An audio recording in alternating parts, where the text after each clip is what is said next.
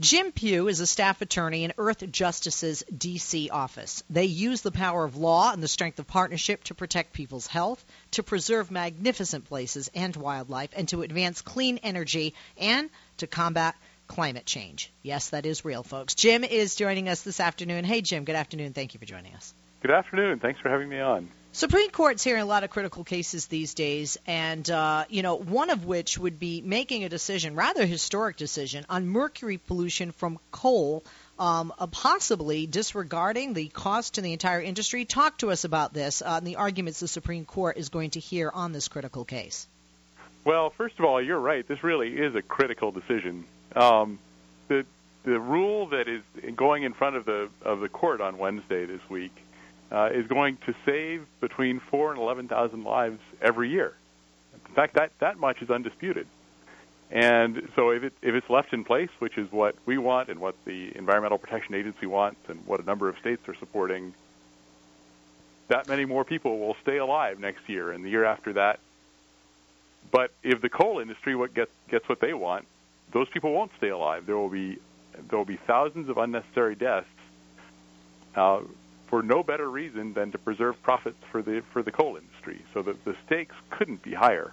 So people don't think that you're blowing smoke, no pun intended here, um, and uh, that you're, you know, uh, being sensationalistic. We, we were talking about realities when you talk about people's lives, because we, you know, this case involves mercury, and not just mercury, but other toxic air pollution that come uh, from the coal-fired power plants. Uh, so you know, uh, and, and we know we know just some statistics when we look at certain states that have this heavy industry. West Virginia is one um, off the top of my head. Um, w- what it has done uh, to the lungs and to the environment and to, to many people. When you look at cancer and you look at death rates and you just look at illness or respiratory failure in those communities. That's right. The numbers are shocking and they sound sensational, but that's one of the amazing things is they aren't even in dispute. Nobody's arguing that that, that this rule won't save that many lives how did this come to the Supreme Court, and are you surprised the Supreme Court is going to hear this case? Because it would seem with certain issues, anything that has to do with environmental issues or climate change, they don't seem to be as enthusiastic about selecting it for their docket of topics to uh, to peruse and, and cases to make a decision on. Well, you know, it's been a really long and twisting road uh, for this to get here. Um, it's, it's literally taken decades for EPA to issue this rule because the, the coal industry has fought it uh, tooth and nail uh, since the 1990s. And they filed lawsuit after lawsuit to try to stop it. During the Bush administration, they persuaded the Environmental Protection Agency to derail it at the agency level, and uh, that that effort was was thrown out by a court uh, in 2008. And since then, they've they've been fighting it, uh, trying to prevent EPA from getting the rule out, and then fighting it in court again. So this is this is this fight has been going on for a long, long time. Uh, but what's sort of surprising is that well, the power industry has been, you know, sort of digging in its heels and refusing to clean up. During those same years, every other industry in the country, the chemical industry, the refining industry, the steel industry, they've all gone through this same regulatory process that the power industry has been trying to dodge. You know, I'm I'm very pro union, and it's interesting because even the unions are split uh, on the issue of coal because there are people out there that say with the technology there is a, a way to uh, utilize clean coal that would avoid many, if not all, of these issues. Correct? That's right. Uh, the you know there there are some coals that are cleaner than others and really one of the things that I, I think the you know the, the power industry has been trying to hide is that the technology to clean up even the dirtiest coal has been on the market since the 1970s. Uh, you know, cleaning up these plants is not rocket science. Is it very expensive? Is that why they don't do it? I mean, you know, money, the bottom line, is always the number one issue with these corporations. Well, the, the cost is not trivial, but I think that they would balk at any cost uh, and so I, I think they're, I, I think cost is the issue. They don't want to pay for putting on the control technology, but it's not a technology that they can't afford. Uh, and when you look at the numbers, when you put the cost to to industry of, of putting on these controls side by side with the cost to the public of not putting them on, of, of just letting this pollution come out uncontrolled, um, it's dollars to donuts. The the cost of the rule uh, for the entire industry is $9 billion, which is a high number, but the cost of not cleaning up for the rest of the country uh, is between 30 and 90 billion. So it really is between 3 to 1 and 9 to 1 in cost. And that is really that's that even that's an understatement because that's just looking at some of the benefits. The EPA, you know, I think it's fair to ask, and I'm glad the Supreme Court is taking this, because the EPA says, how can we make a decision on whether and how to protect the public and the environment from toxic air pollution if we don't look at the effect on the industry's uh, bottom line? Um, I, I, know that you know you guys have mentioned in the past the D.C. Circuit Court rejecting uh, this argument, and you know the, the bottom line is this is their last attempt. Highest court in the land makes the decision. This is where we don't pass go or collect 200. They're going to make a decision one way or the other. Well, that's right. Um, the although I think that the effect of you know if, if the if the Supreme Court decides to leave the rule in place then the benefits start right away. People start not dying this year and next year. The effect of the if the Supreme Court decides to throw the rule out is not that the the power industry would then uh, somehow get off uh, completely without ever having to control its pollution, but it would get uh, a big part of what it wants because the the protections would get put off for years. If you if you look at how many years it took to get to this point, uh, and get these controls in place for for a law that was passed in 1990. It's, it's taken you know a long, long time. You know, the concern is that there could be a lot more delay, and that people who could be protected during that time wouldn't be protected. You guys at Earthjustice have represented other uh, groups, environmental groups, conversa- uh, uh, conservation, excuse me, groups in successful litigation in federal court that challenged and overturned a weak standard for air toxic regulation uh, and then have argued that case in the U.S. Court of Appeals uh, for the District of Columbia. Um, uh, you guys have done it on behalf of several organizations Sierra Club, Clean Air Council, Chesapeake Bay Foundation, the NAACP, um, uh, defending these health safeguards that were, like you said, decades overdue. Because of your success in representing these organizations, do you feel confident that the Supreme Court will make the right decision? Well, I, I can tell you what I what I think about the case. Um, but I, I, I think if you know if if I or any other lawyer tries to tell you what the court is a court is going to decide, they're they're probably uh, you know making a, a you know a guess they shouldn't be making. I'd, I'd rather not do that. Uh, but I can tell you that what this this rule stands very solidly on the law. Uh, what the law intended EPA to do was to take a look at the at the health hazards and the environmental hazards that would exist uh, would still be coming out of the power plant after it met the other um, requirements it was going to have to meet under the Clean Air Act. For example, the acid rain program. And EPA did that analysis, and the conclusion it came to, which you know was not terribly surprising, was that the coal industry, uh, you know, would go into this program, would you know would would you know was has was the worst emitter before the other controls, and even after the other controls, controls under the other parts of the Clean Air Act were put in place, the power industry was still going to be the worst emitter of all of these toxics. It was still going to emit more mercury than any other industry, more arsenic, more chromium, more lead.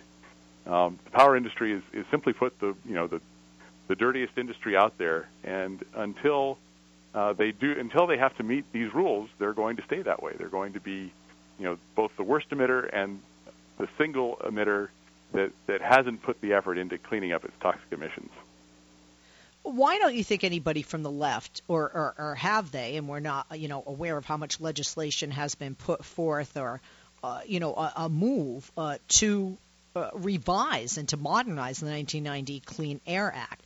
Um, the the amendments of that 1990 Clear, Clean Air Act by uh, Congress obviously gave the EPA the authority to set limits requiring the maximum achievable reductions in mercury, arsenic, lead, uh, many other hazardous air pollutants. But this is 2015.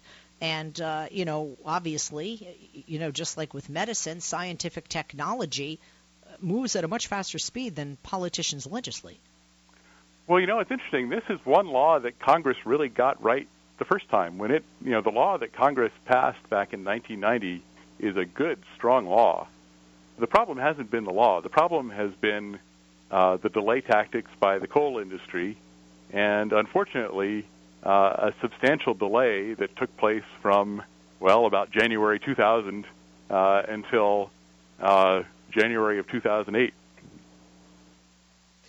Why do you think that this industry has? I mean, for example, do you have people like the Koch brothers behind this, that type of money? Do you have the type of money you have with oil, like BP and Exxon and Shell and Chevron, uh, behind the coal industry? And I say that because I, I don't think many Americans think of coal as being as uh, lucrative or having such you know big names with big wallets and big check writing ability behind it. You know, that's a great question. I don't know exactly how much money the coal industry has opposed, as opposed to some of the other big players, but I think it's a lot, and whatever they have, uh, they have deployed very effectively because uh, they have been better than any other industry at dodging uh, the obligation to clean up their uh, their toxic emissions. The refining industry uh, met standards to control toxic emissions in the 1990s, for example. Uh, so the, the, the power industry has done a, has done a, an exceptional, in fact, a unique job of of dodging them. Uh, but you know, hopefully, the dodges have have come to an end. We'll find out, uh, you know, sometime after Wednesday. But you know, really, the time you know the time should should have come to an end a long time ago. That these these really are, you know, apart from you know sort of the gamesmanship, these really are the worst emitters, and cleaning them up will save thousands of lives a year. So I, I hope that we can finally get past all of the maneuvering and really get the protection that the, the Clean Air Act has required for the last 25 years. Yep, we're going to uh, see if the Supreme Court makes the final decision on uh, those standards. And, you know, I mean, Congress ordered the EPA to set them. They're set. Why aren't we following them? We'll talk more right after this quick break. I'm Leslie Marshall. He is Jim Pew, and he is staff attorney in Earthjustice's Washington, D.C. office. Check out the website for Earthjustice, earthjustice.org, and Twitter. Follow them there at Earthjustice. We are back talking with our guest, staff attorney in Earthjustice's D.C. office, Mr. Jim Pew. The 1990 Clean Air Act amendments by Congress gave the EPA authority to set limits requiring the maximum achievable reductions of mercury, arsenic, lead, and many other hazardous pollutants that coal-fired power plants emit. Now, coal-fired power plants are the largest industrial source of toxic air pollution. They're responsible for 50 percent of the total U.S. emissions of mercury, and that is a potent neurotoxin. Just to let you know, neurotoxin affects your brain and your nerves, particularly dangerous to children. Neuro, if you uh, drink too much alcohol, do too many drugs, uh, and uh, y- you know have too much uh, radiation, all uh, can have neurotoxic effects. In December 2011, the EPA issued the first ever mercury and air toxic standards for mercury and other toxic air pollution from power plants by requiring the oldest and worst polluting plants to match the performance and technology of their more responsible competitors like PSEG. Now, the Supreme Court that we're talking about in this decision will make the final decision on these standards, and that's 25 years approximately after Congress ordered the EPA to set them. The standards will reduce mercury emissions by 75% while greatly reducing many other highly toxic uh, toxic pollutants. Uh, Jim, thank you for holding or reconnecting, and welcome back. Um, for people that don't understand, some people might scratch their heads and say, "Wait a minute, you said the Clean Air Act got it right in 1990, and in December 2011, the EPA issued the MATS, the Mercury and Air Toxic Standards. So, you know, aren't in effect these, uh, you know, big coal industry CEO executives uh, violating the law with regard to the Clean Air Act and uh, with regard to these EPA uh, standards that they're violating these standards. And if, if nothing else, some people might say, why does this even have to go to the level of a Supreme Court? Because there are these standards and legislation in place. Yeah, I mean that's it's, it's tempting for me to feel the same way. Uh, well, the the first uh, the first point about the timing is that EPA gave uh, the coal industry three years to meet the standards. Uh, and the idea there is that you know it could take time to put on controls, and they wanted to make sure that there was plenty of time uh, to you know to add whatever needed to be added for the standards to be met. So um, so some of the plants will start will start actually cutting their emissions this year. Uh, other plants, I think about 170 of, of them across the country, have uh, applied for and got a, a one-time one-year extension to put on controls. But one way or another, this year and next year is when the reductions will will finally start to happen if the if the Supreme Court uh, leaves them in place. There are people. Think, uh, go ahead. Oh no, I'm sorry. There was there was a second part of that question. Oh, why why does this have to be addressed by the Supreme Court at all? Well, the the power industry is arguing that EPA should never have even decided to regulate the power industry. Uh, that that uh, even though the power industry is the single worst emitter of mercury and arsenic and lead and all those other pollutants, uh, it wasn't even appropriate and necessary to set any standards to control their emissions. Wow. It's uh, sometimes it seems like you know it's it's just such an uphill uh, battle. Um, if uh, the Supreme Court allows MATS to take effect, then that would prevent, you said what, up to 11,000 premature deaths each year, along with nearly 5,000 heart attacks, 130,000 asthma attacks. And by the way, uh, my son was just diagnosed with exercise induced asthma. And one of the things that the pediatrician and the allergist said is that more and more children are being uh, diagnosed with asthma, and that's got to um, that's got to play into the environment. And if we look at from an employer or corporation's uh, mindset of that bottom line, you're talking about more than half a million missed days of work uh, that will be prevented by this as well. That's right. If you look at it as a parent, as, as you are and as I am, the idea of your child getting sick because the power industry doesn't want to clean up its pollution is just uh, really kind of unbearable. Uh, if you look at it with your green eye shade on, uh, the cost to society of not cleaning up this worst of all polluting industries is way higher uh, for the public to bear uh, than it is for the for the industry itself to clean up.